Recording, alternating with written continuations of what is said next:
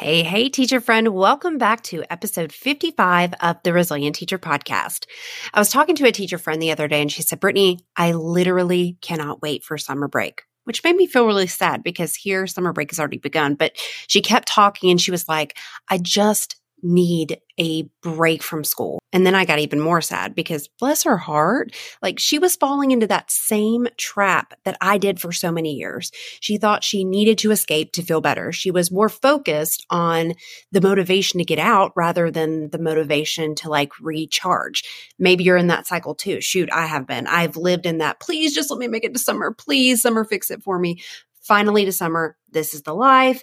And then my foot steps back onto school property in August and I'm back to scrambling and feeling like a chicken with my head cut off, only to be exhausted and irritable by October. And friend, that is literally no way to live. I've talked about this before on the podcast. And if you're expecting your summer break to re-energize you for the rest of the year, there's research to show that it's only a temporary solution. It's not the antidote. I know you want it to be. And let me tell you, I did too. I fell into that trap for at least seven years of my education career before I realized, hmm, there's something else to this.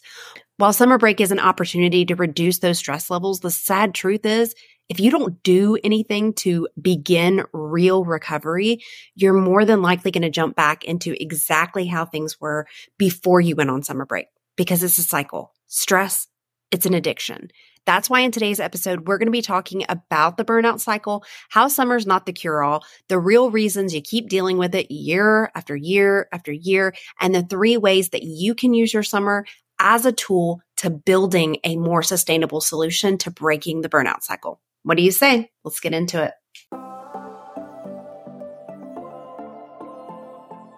Hey there, and welcome to the Resilient Teacher Podcast, the podcast giving overwhelmed and burned out teachers inspiration, sustainable strategies, and reigniting passion for teaching. I'm Brittany, a special education teacher and teacher resilience and retention strategist, and I am on a mission to inspire educators to prioritize their mental health and individualize their self-care routines so that they can live a balanced, fulfilling life as an educator while making a bigger impact in their classrooms and communities. Each week, I'll be sharing tips, strategies, mindset shifts, and discussing hot topics in teacher resilience with other knowledgeable experts so that you can ditch the overwhelm, prevent burnout, and create the life you've been dreaming about. So let's get started, and let me remind you that you too are a resilient teacher.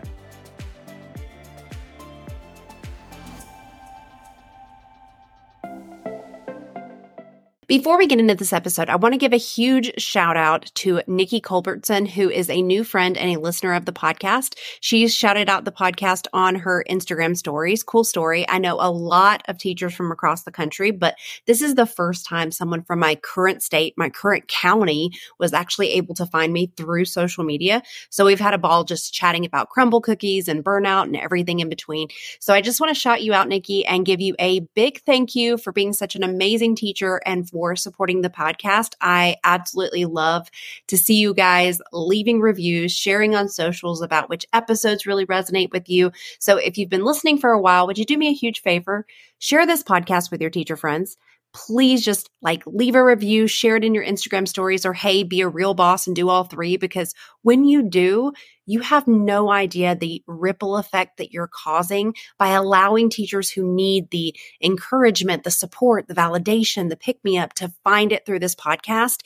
And my goal is to reach as many teachers as I can with my message. I want to be that teacher bestie that's helping pick up that teacher who's about to give up or remind them that they've got it, and how strong and amazing they truly are. So while your shares and your reviews help this podcast, you're also doing a world of good for that burned out teacher who doesn't even know it exists. And hey, maybe you found this podcast from a friend because they shared it with you. And maybe you're like, I don't even know if I'm burned out. Good point, friend. I get it. Last summer, I did an entire summer burnout recovery series beginning in episode three. So if you're struggling to determine if you're burned out, I highly recommend you heading back to that series. I'll drop the link in the show notes. Burnout isn't just a bad day, though. It's not even a string of bad days. It's a chronic state of physical and emotional exhaustion that can leave you feeling depleted and overwhelmed. It's a state where you feel like you're running on empty, both mentally and physically. Burnout can be triggered by a variety of factors, One being, you know, like we have an excessive workload. We have high levels of stress in our jobs. We also have a lack of control over our work environment, which are all huge parts to the burnout cycle. The thing is, is it often sneaks up on us. We don't even realize we're experiencing it until we're deep in its grip. That's why it's so important to take a step back and really assess our well-being from time to time. You see, there are stages to the burnout cycle. If you've been around for a while, you may have heard me talk in the past about the four stages of the burnout cycle in a workshop or on a TikTok. We've talked about the twelve stages of burnout, some of the signs and symptoms, but I've actually never shared about how burnout is a cycle here on the podcast. It's not just, well, you've reached the last step and you're burned out. You'll just step down and get off the ride. No, burnout is like not a one and done type thing. This cycle can affect really anyone. And what we find is that some teachers are going to live the same cycle year after year until they quit or they retire. And since you're here, I'm guessing you don't want to quit or you don't want to retire, at least not yet. And you see, when we're passionate about our careers, certain characteristics like us being people-pleasing or perfectionism or high-achieving or type A personality types, those can trigger some of the choices that we make that lead to burnout. So we go hard, we give it all we have, we constantly try to do and be more because we're passionate. And in the cycle diagram of the burnout cycle, there are four main components. And with any cycle we see, we can go from one to four, back to one over and over again. And the first stage is really important. And it's literally so logical that we don't often recognize it. We as teachers, we are driven by our intrinsic motivation to excel. We do everything we can to make an impact in our classrooms. That's great. That's commendable. But what ends up happening in education is that we're tasked with more and more to do. We have to write lesson plans. We have to grade papers. We have to communicate with parents and colleagues and admin and answer emails and paperwork and data tracking and deal with behavior, all of those things, all while still having to do the one thing that we probably got into the profession for. For, which is teach. We may volunteer to help out with something at school. And so we lose sight of ourselves as a priority. And so when we try to get it all done, we become overwhelmed. We end up stressed out. We lead into that second phase where we experience symptoms like fatigue, forgetfulness, neglect of personal needs, headaches, stress-induced physical symptoms, really start to arise. And this can lead to taking on more than we can handle. We try to complete tasks that really aren't aligned with our values or our authentic vision. We prioritize the completion of tasks rather than really reaching a state of flow. If we have a system in place, that can mitigate some of those stress responses, but often we don't. So it exacerbates it. It leads us to that third phase. This is where we're experiencing that more chronic stress, that more intense symptoms like anxiety, depression, mental overload, anger, chronic exhaustion, lack of hobbies, self-care. At this stage, it can be really difficult to get up for work in the morning. And so often I hear teachers that even feel like at this stage, the work that they're doing is worthless. Teachers at this stage have this idea like, what's the point? On the hamster wheel of tasks, not really aligned to teaching or building relationships with our students. And then we reach this fourth and final stage where recovery comes into play. And it can occur at any time during the school year, but it happens most recognizably when there's a break. Summer break, spring break, winter break. And it's where we actually stop and we focus on our needs individually. This is most often when we achieve that happy medium where we can actually stop and smell the roses. We prioritize our needs, our wants. The thing is, if we don't have a method to remain in that flow with boundaries and systems and individualized self-care, the cycle is likely to continue until that change is made. So it's really essential to recognize the signs of burnout so we can start to proactively take those steps to manage stress effectively so we can avoid reaching those latter stages of burnout. When it's a cycle, we don't have to go through the whole cycle again. We can literally just stay in a state of flow. Maybe we hit four, you know, and then we move into recovery, but then stage one kind of peaks its head in a little bit. And instead of moving to the next stage, we go backwards and we could head back to a constant stage four, that constant state of flow. And while I've discussed in the past how summer's not the answer to burnout recovery, it's a great opportunity and it's a tool that we can use to begin recovery.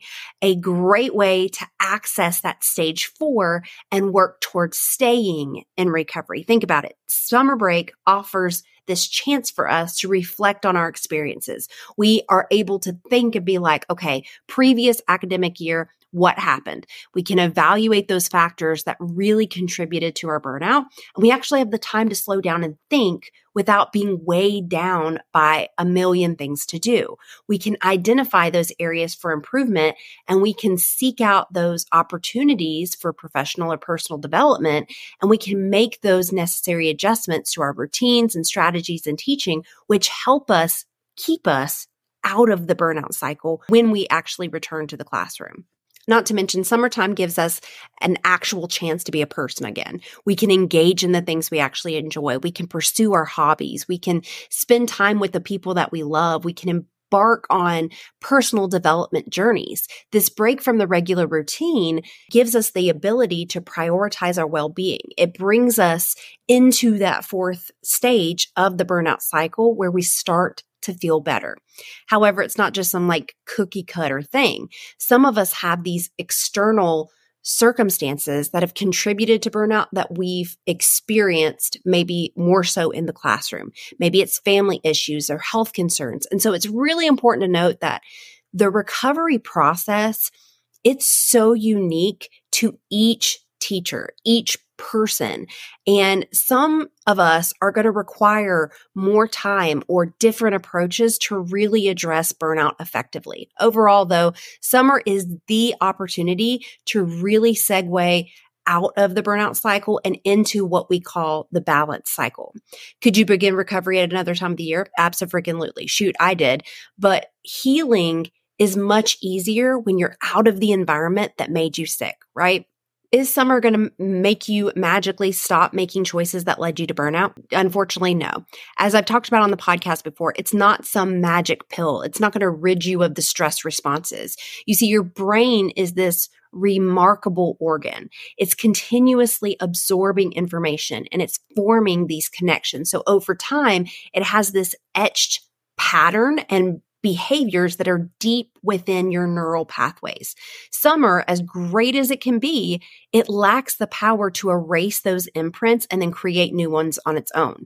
So the people-pleasing tendencies that you developed as a child, the ones that accompanied you into adulthood and even into the classroom, those aren't magically going to disappear under the summer sun. Likewise, you know, the insatiable drive to overachieve, always seeking that external validation to feel important, that's not going to vanish like a melting ice cream cone. It's important for you to really recognize that burnout is often a result of these ingrained patterns, these behaviors that have built up over time. It's like a tangled web that can't be undone overnight.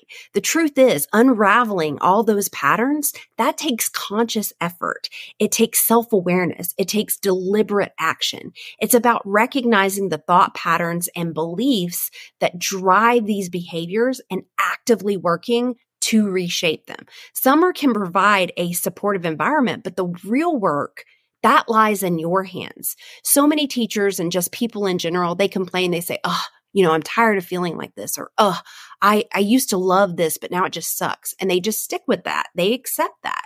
Or they try a couple of things here or there that people might tell them to do, but they don't align to who they are. And it's like, why? My friend Chelsea was talking on her podcast the other day about IKEA furniture and how they have all these steps and these pieces to the furniture. So you decide, okay, I'm going to do this. You get all those million tiny little pieces together and you decide, I'm going to put this piece of furniture together without the directions. So you finally get it. You turn around and you're like, crap, I left out a huge piece that you were pretty sure was supposed to go in there. bringing to the point that it's really dumb to do something that you don't use the tools available to you. You aren't doing the way that it's built for, because guess what has to happen? You have to take it all apart. You have to start all over again, and you just wasted so much time. And that's exactly how burnout recovery is. Every one of us has this unique roadmap, these unique pieces to our furniture, but we have to read the directions. We have to invest that initial time to figure it out before diving headfirst and being like, okay, I'll try this. Eh, not working. Let me try this. Eh, not working. No, just like sit down and read the directions.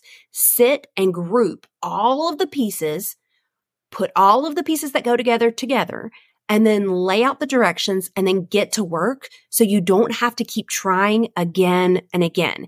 It makes me think about like how much you as a teacher have to do every day in your classroom. And even in the summer as just a human or a parent or like whatever you are, like why are you going to spend time doing a trial and error system that isn't meant for you, isn't aligned to you? Why are you going to do things that just don't work? I don't want you to do what I did. I don't want you throwing spaghetti at the wall and hoping it sticks and then end up at the end of summer with no clear plan and you get two weeks before school and you already feel defeated and like, this is pointless. I don't even know why I tried. That's disheartening. What can you do about it? What can you do and how do you know what steps you need to take this summer to start recovering from burnout once and for all? Not get back on that hamster wheel two months into the school year like you did this year and the year before and the year before.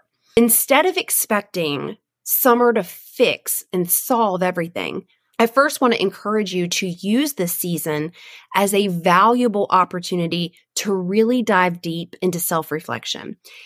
I want you to explore the roots of your people-pleasing tendencies, of your overachievement mindset. Really deep dive into who you are. By diving into this self-reflection, you're going to uncover these deeper layers of who you are.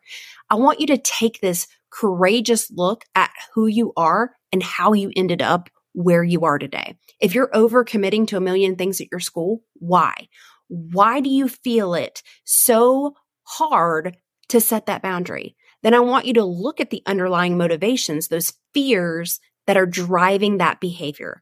And I want you to set some time this week to just go ahead and start brain dumping this stuff on a sheet of paper or type it out in a doc. Like literally put in the work here, because here's what's going to happen when you do this. First, you're going to feel a little silly, like you're writing in a diary. But no, what's going to happen is your eyes are going to start to open. You're going to find all these little hidden things that you didn't realize that were there, hidden in your subconscious, that were operating below the surface, that were downloaded into your memory bank of your brain and have been influencing your choices and your behaviors without you even being aware.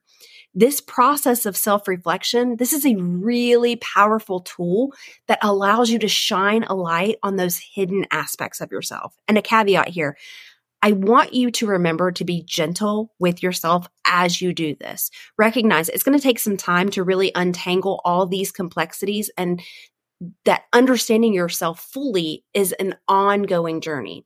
So I want you to embrace that self-compassion and celebrate the progress that you have made along the way to get to this point. This is that step that you're putting together all the pieces of your furniture, where you're putting all of those pieces into groups. The second thing I want you to do is I want you to unfold your directions. What do you want? Where are you going? What's the end goal here? This is another really hard step that a lot of people, and especially teachers, are like, I have no idea what steps I need to take. And year after year, as you grow and as you reflect and as you become more self-aware, some of this stuff is going to change. But you're likely going to lead back to one of four paths if you're back at burnout again. And that's why I created my free quiz on my website, because each of us are so unique. And I really wished that when I was dealing with all this stuff, I just had the directions laid out for me. I wish someone would have said, hey, if you're going through teacher burnout, here's the steps you need to take on your journey to recovery. We all have these different strengths, these different weaknesses, and we all truly need the directions to start putting together our piece of furniture. Like I said, stop wasting time putting together and taking it apart time and time again. That's silly. Summer is only a season. And if you want want to begin recovery and you want to stay in recovery, you need a plan that's tailored for you. So you can take the free quiz and get your free burnout recovery roadmap at teaching mind body and soul dot com slash quiz, but I'll also drop it in the show notes for you to take as well in case you need your directions, your steps, your roadmap, a little more black and white and more concrete instead of abstract. And last, I want you to create a routine. One routine that incorporates your directions into something that you can commit to doing every day. Once you've gained these insights into your directions, you've unfolded them, you've flattened them out, you've discovered the steps that you need to take on your burnout recovery journey, you can't just sit back in that awareness. You have to take action, and it's crucial to integrate them into a consistent daily routine. So your schedule for summer might look very different from mine. And I'm, so I want you to really take into consideration what routine you can stick to. That's a really, that's a biggie here. But systemizing how you're going to take each piece and put them together to rebuild. Maybe that means you start those slow morning routines. I always say I'm going to do that, but with a million kids in my house, I literally cannot do it. Maybe it's just time blocking your day so that you can intentionally create that time to read a self-help book or listen to a podcast or just a specific time in your day to put your action steps from your roadmap to work. This is a great season to start a routine. And typically, like I would say, start a routine that you can stick to throughout your school year. But at this point in the summer, I really just think beginning the routine and creating the habit is more important than just trying to fit it into where it's going to work in your schedule once school starts. Once you've really decided, okay, I'm going to make time to connect with other teachers that inspire me, or I'm going to start streamlining or automating some of my tasks, or I'm going to start pouring into myself.